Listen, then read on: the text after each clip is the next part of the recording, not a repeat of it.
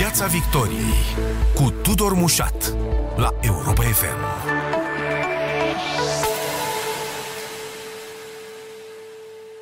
Bun găsit tuturor pe frecvențele radio, pe site-ul europa.fm.ro și pe Facebook. Astăzi o discuție despre dezvoltarea României și planurile în această direcție.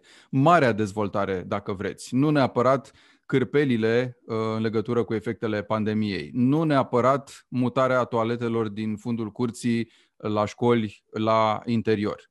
Vorbim despre ceea ce înseamnă marea dezvoltare a României, cu sau fără Planul Național de Redresare și Reziliență, mai degrabă cu, uh, ceea ce ne-ar putea duce la o țară dezvoltată europeană. Discutăm despre asta cu Cristian Grosu, redactor șef curs de guvernare. Bine ați revenit în Piața Victoriei.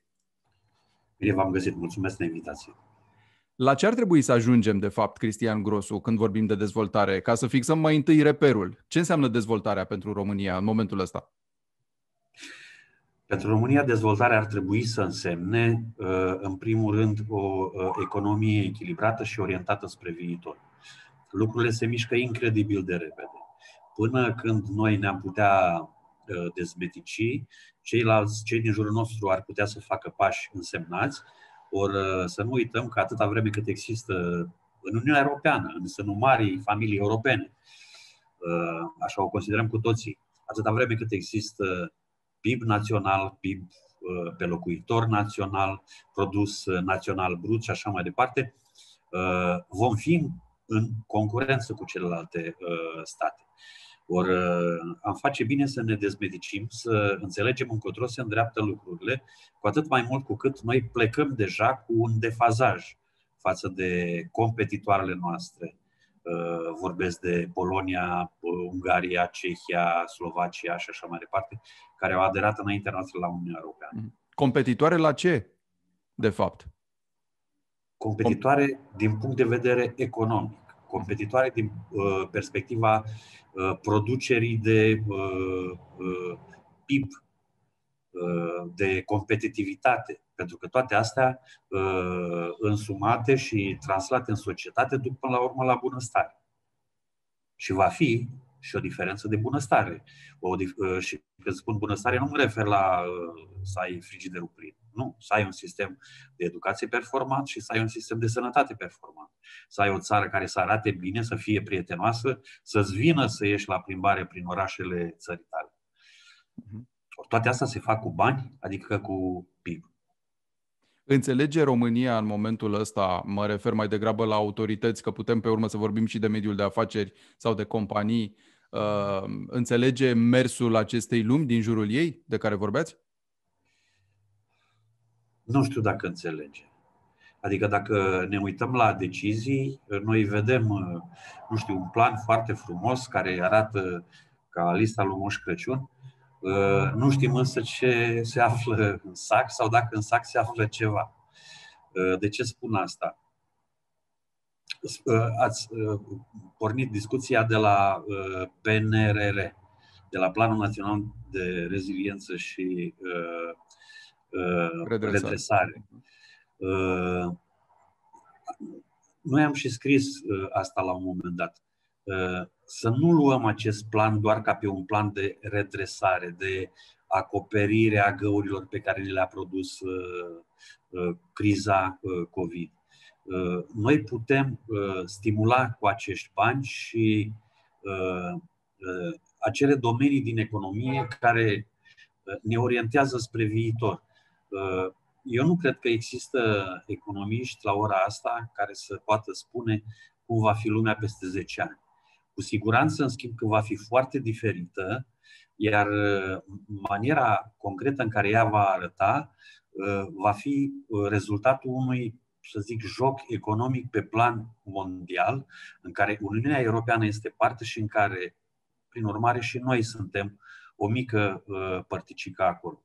Dacă nu o să uh, înțelegem uh, că, de exemplu, viitorul este uh, în energia verde pentru Uniunea, Uniunea Europeană, în mecanismele de stocare a energiei, și asta, de, asta deja uh, este un pas revoluționar. Știți că până acum marea problemă, ca paranteză, marea problemă în privința energiei verzi era că depindea foarte mult de natură, de climă. Bate vântul, ai eolian.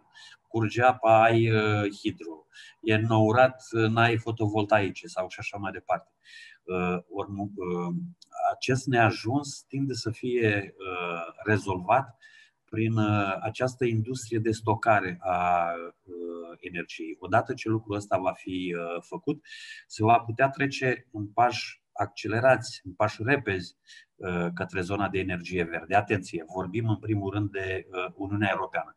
Ce va fi în Statele Unite, ce va fi în China, este o altă discuție, chiar dacă am observat că Statele Unite se întorc în tratatul de la Paris.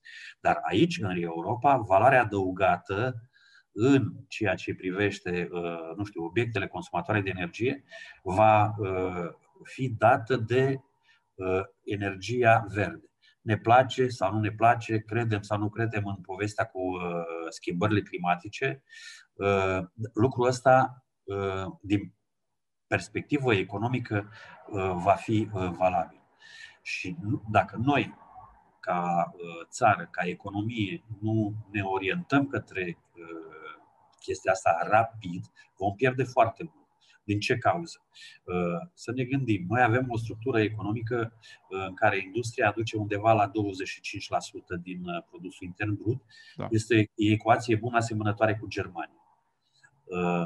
Această zonă de industrie stă pe industria componentelor auto, făcute de marile corporații auto aici, sub patent, și exportate apoi, pentru că țările astea vin și cu piață. Mhm. Ce suntem, un fel de lon industrial?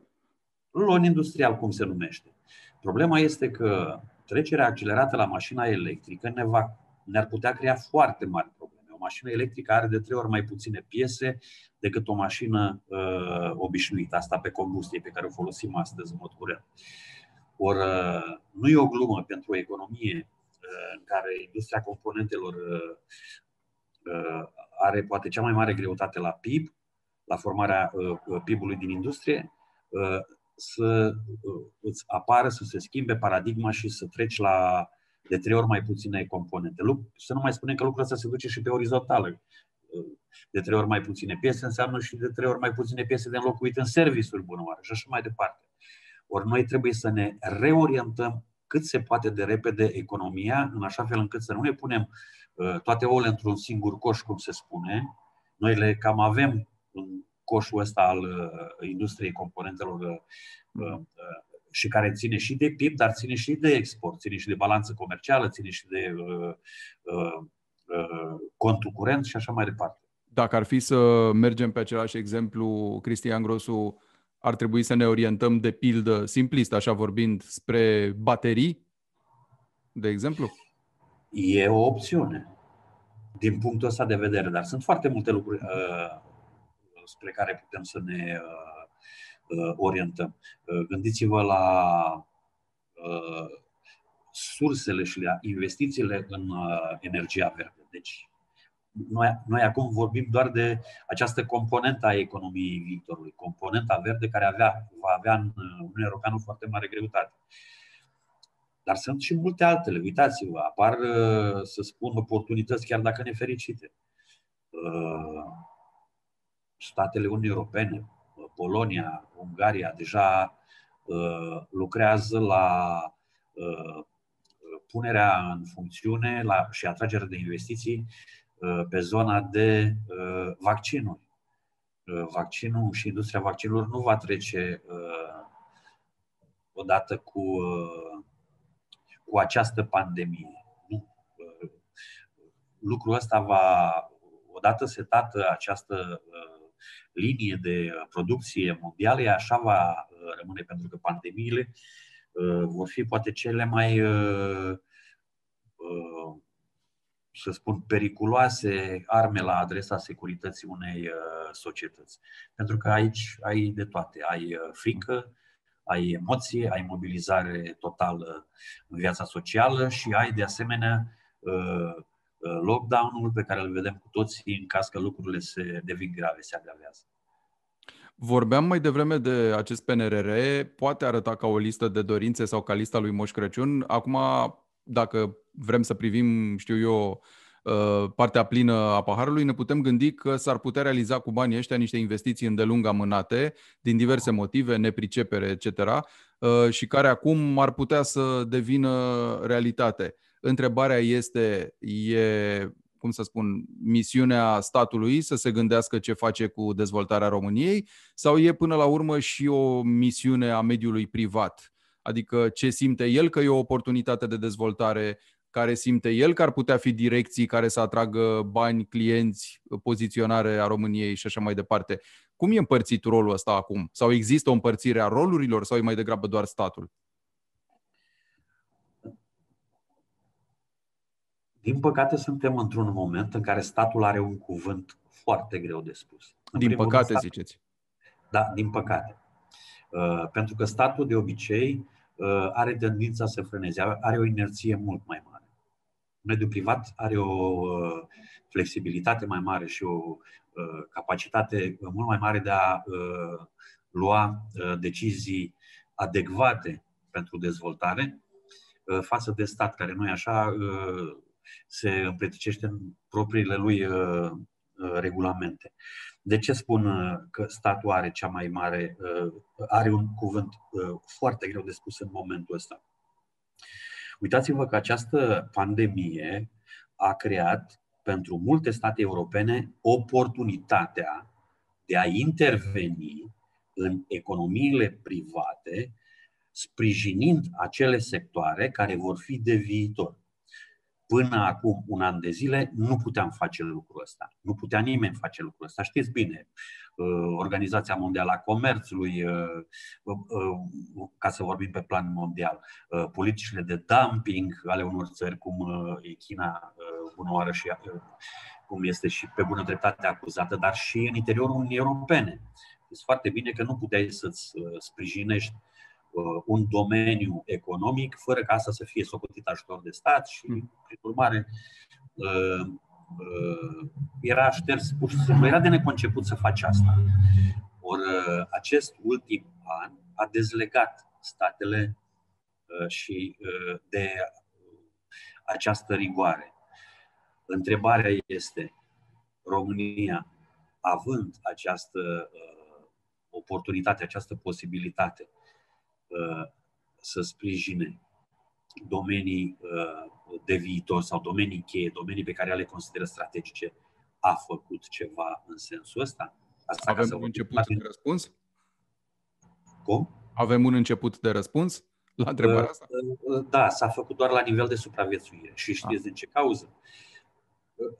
Și în ciuda faptului că există multe voci care spun că guvernul n-a făcut nimic sau este între uh, suntem între statele care au uh, alocat cel mai puțin pentru sprijinirea mediului economic și așa mai departe. Uh, eu n-aș fi adeptul neapărat al acestei idei. Uh, statul român a făcut pentru economie niște lucruri. Nu e vorba doar de alocarea în sine de bani din elicopter, cum se spune, trimiși în economie. Dar gândiți-vă numai la faptul că s-a dat această facilitate de fapt de a-ți amâna plățile către uh, bugetele uh, publice și asta nu este decor. Uh, dar revenind la această intervenția statului în a sprijini și a ajuta la modelarea economiei către economia viitorului iminent, noi avem un mare handicap. Noi nu avem un plan de țară. Deci nu avem, noi nu știm ce vrem sau ce o să vrem.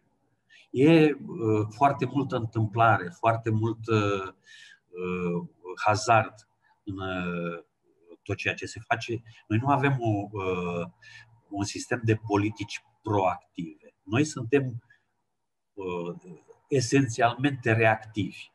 Plesnește ceva undeva, n-am repezit să astupăm gaura respectivă. Se prăbușește ceva undeva, hai să punem o proptea de desubt și poate mai ține uh, un an sau doi. Multe focuri de stins. Da, exact. Pe uh, uh, principiul uh, pompierului care uh, nu urmărește decât focurile din piață. Asta pe de o parte. Pe de altă parte, neavând un plan de țară, nici nu există uh, în mod precis în economie niște zone stabilite a fi susținute. Toată lumea vorbește de IT, de impozitul pe uh, uh, foarte scăzut pe companiile din IT, pe venituri și așa mai departe. Uh, sigur, e o chestie bună, uh, dar uh, cei care uh, contestă acest lucru să se gândească la un lucru.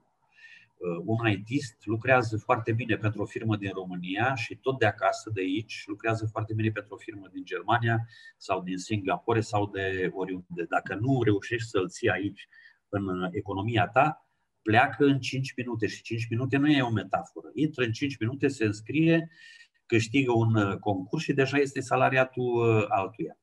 Asta ca să vorbim de această miză pe IT, pentru că aici va fi da. uh, e o industrie de viitor. Dar eu m-aș uita și la altceva. Odată, gândiți-vă că noi avem nu doar zona asta de IT care va fi un meșteșug ca oricare altul peste 5 ani, peste 7 ani. Este zona de inteligență artificială.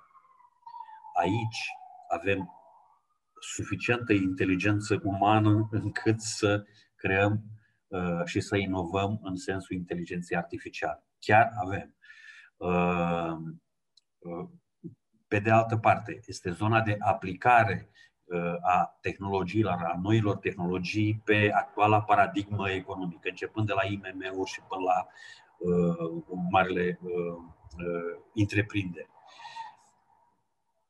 Asta ca să ne uităm spre viitorul, uh, să spun, aproape filozofic. Da, e o filozofie care se traduce rapid în legislație, se face legislație și devine normă.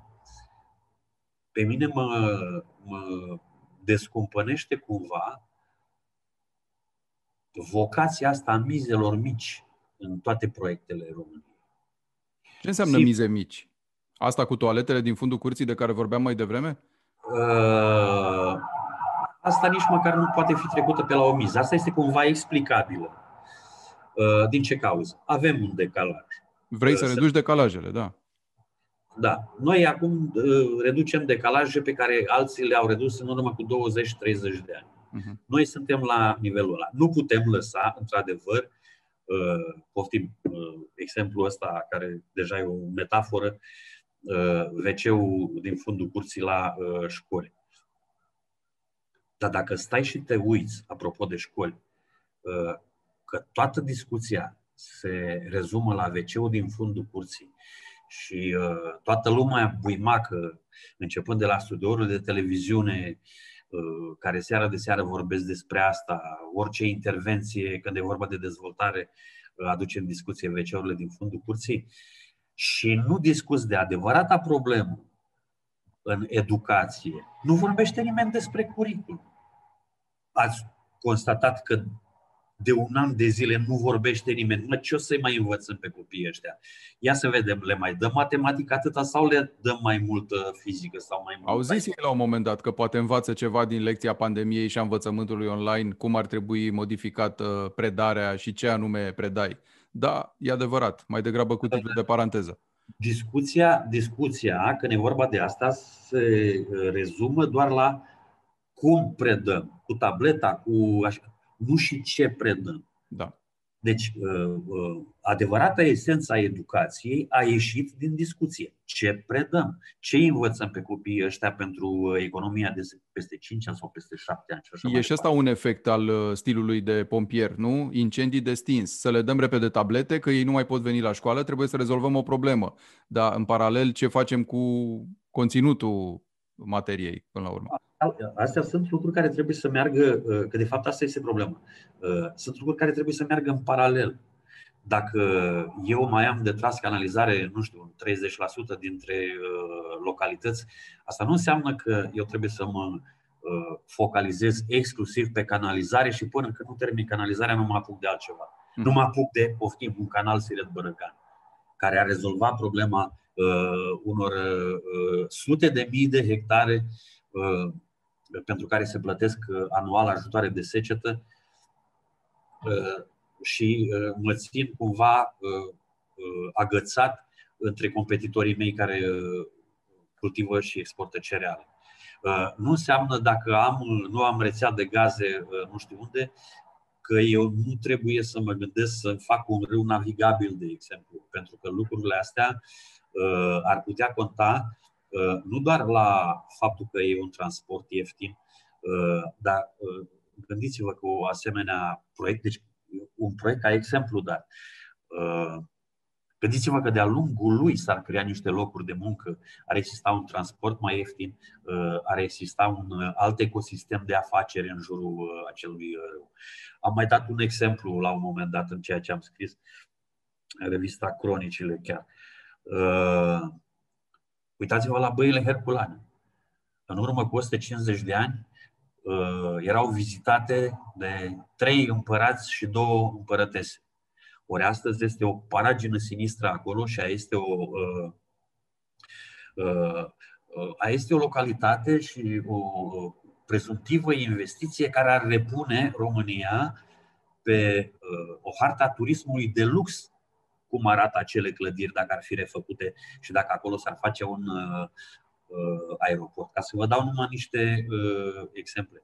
Uitați-vă la alte state cu câtă ușurință operează și accesează proiecte mari. Să ne uităm la Polonia, care fac, își fac pe sumarea Baltică uh, țeavă spre uh, Norvegia sau, uh, nu știu, uitați-vă la cele trei mici state baltice, care chiar au condiționat votarea PNRR de un sistem de căi ferate între ele care să le lege la rândul lor de Europa Centrală și de Est. Adică proiecte transnaționale la care să uh, intri, să te duci, mai ales că există acum și conceptul ăsta de uh, cele trei mări și care noi cu Polonia, cu Ungaria, cu Bulgaria, cu uh, statele baltice și așa mai departe putem să, uh, să fim parte, să fim parte la un mare proiect.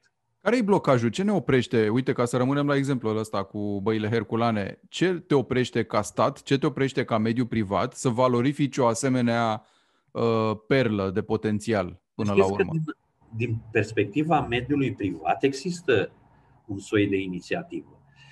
Uh, dar el, uh, această, ea, această inițiativă e blocată cumva de două lucruri. Prima, E vorba de, haideți să spun, suspiciunea noastră ancestrală de a ne asocia, de uh, a ne alia în jurul unui uh, proiect. Încrederea e în uh, business și mai ales în dezvoltarea unei țări o adevărată materie, e un capital, e o materie primă, lucrezi cu ea. O ai sau nu o ai. Nu o ai înseamnă că îți lipsește un ingredient foarte important. Da. Asta pe de o parte. Pe de altă parte, Uh,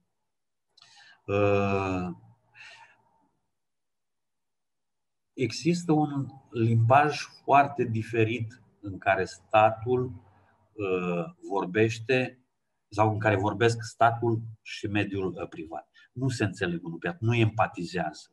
Da, sigur, se fac tot felul de discuții, întâlniri și așa mai departe. Fiecare vine cu lista lui de dorințe și de probleme. Nici măcar da. cu un premier care vine din mediul privat, care vine din lumea finanțelor, economiei, ca acum?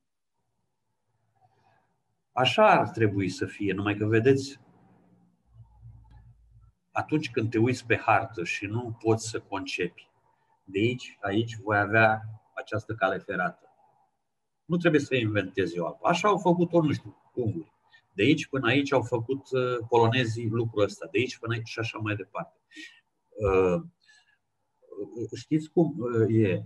Până la urmă, e și, în toate astea este și o componentă de marketing social. Mhm. Oamenii să simtă că țara lor este individualizată prin două, trei proiecte care o repun pe hartă. Uite, mă, numai, lucrul ăsta numai în România s-a făcut. Eu vă dau un alt exemplu.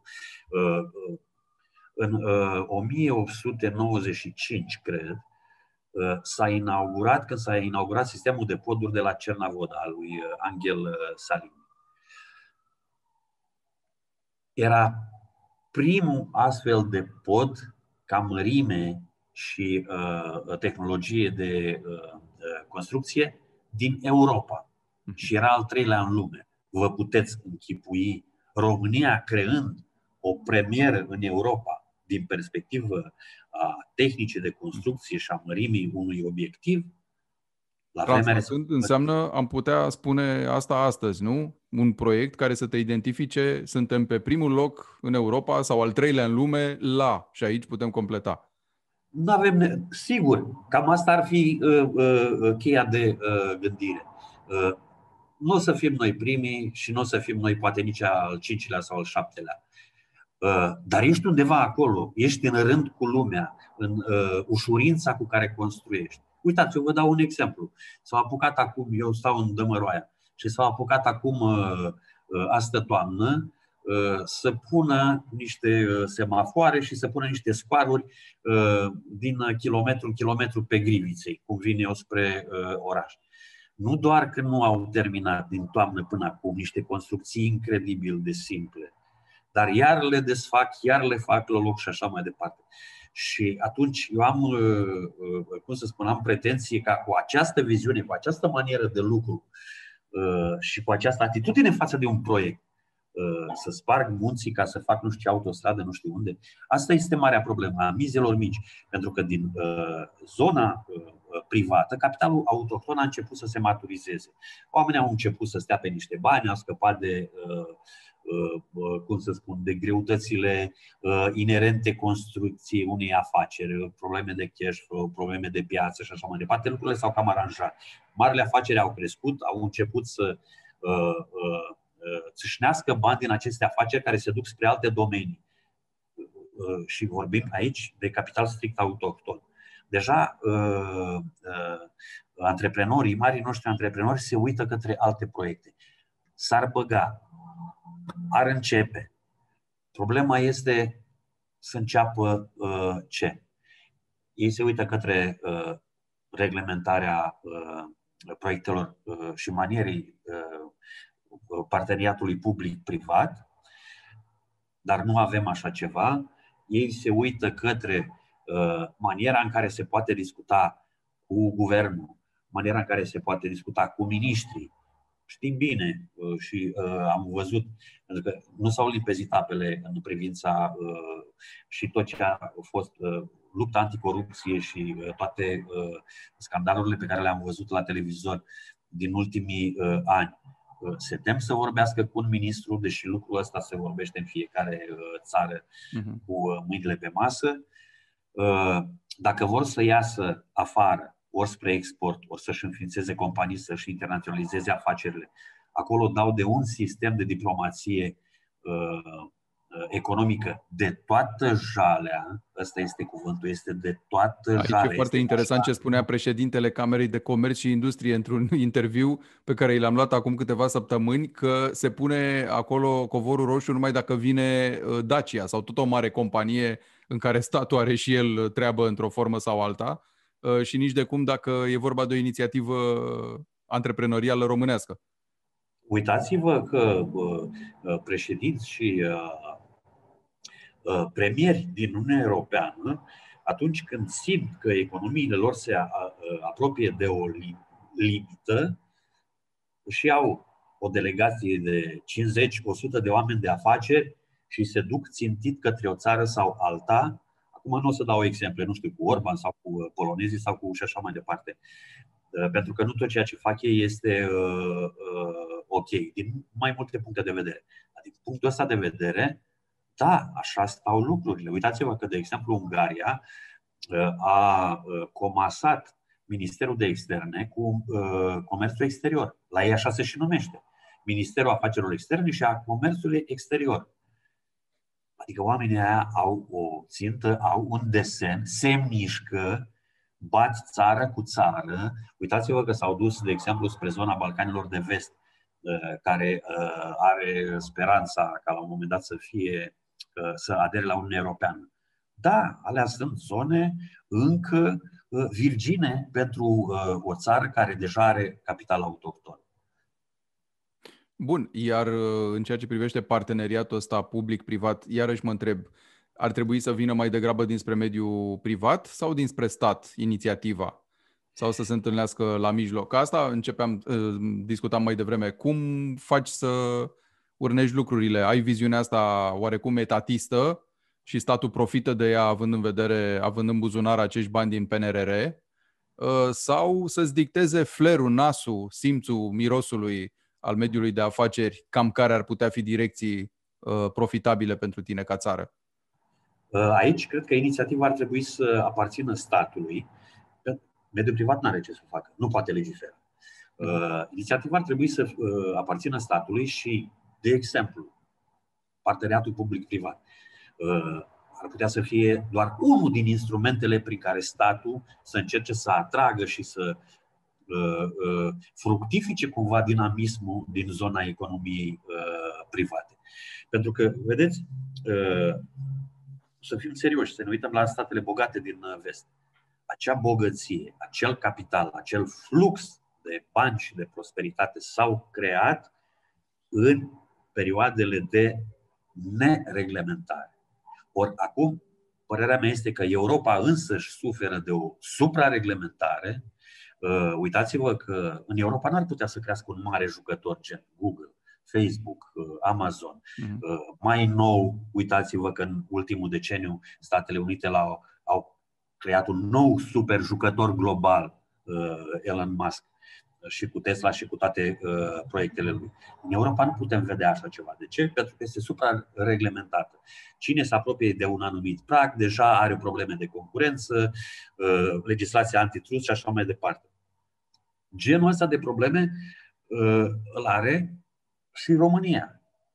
Adică puțină flexibilitate în a lăsa măcar marii noștri jucători Uh, să se uh, miște mai lejer, să se ducă spre internaționalizare, uh, să fie cooptați în niște proiecte naționale, în care, firește, să aibă și ei beneficiul lor, pentru că doar de aia sunt, e capital privat, de aia este antreprenoria.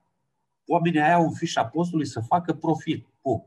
Depinde tu dacă îi lași sau dacă nu îi lași. Dacă îi lași, găsește o formulă în așa fel încât să-i poți uh, impozita uh, într-un mod cât se poate de cinstit. Dacă nu îi lași, atunci lasă-ne dacă nu îi lași. Cam asta e ideea. Concluzie, Cristian Grosu, marea dezvoltare a României de care noi vorbim nu înseamnă doar reducerea decalajelor, înseamnă și să fii parte din joc, să simți ce se întâmplă în jurul tău, să fii proactiv și să fii parte uh, integrantă uh, din joc? Să fii în joc. Dar n-ai cum să fii în joc dacă nu pui pe masă niște proiecte uh-huh. Uh, de anvergură pe care să le și execuți. Altfel nu te ia nimeni în serios. Mulțumesc foarte mult! Mulțumesc și eu! Piața Victoriei cu Tudor Mușat la Europa FM.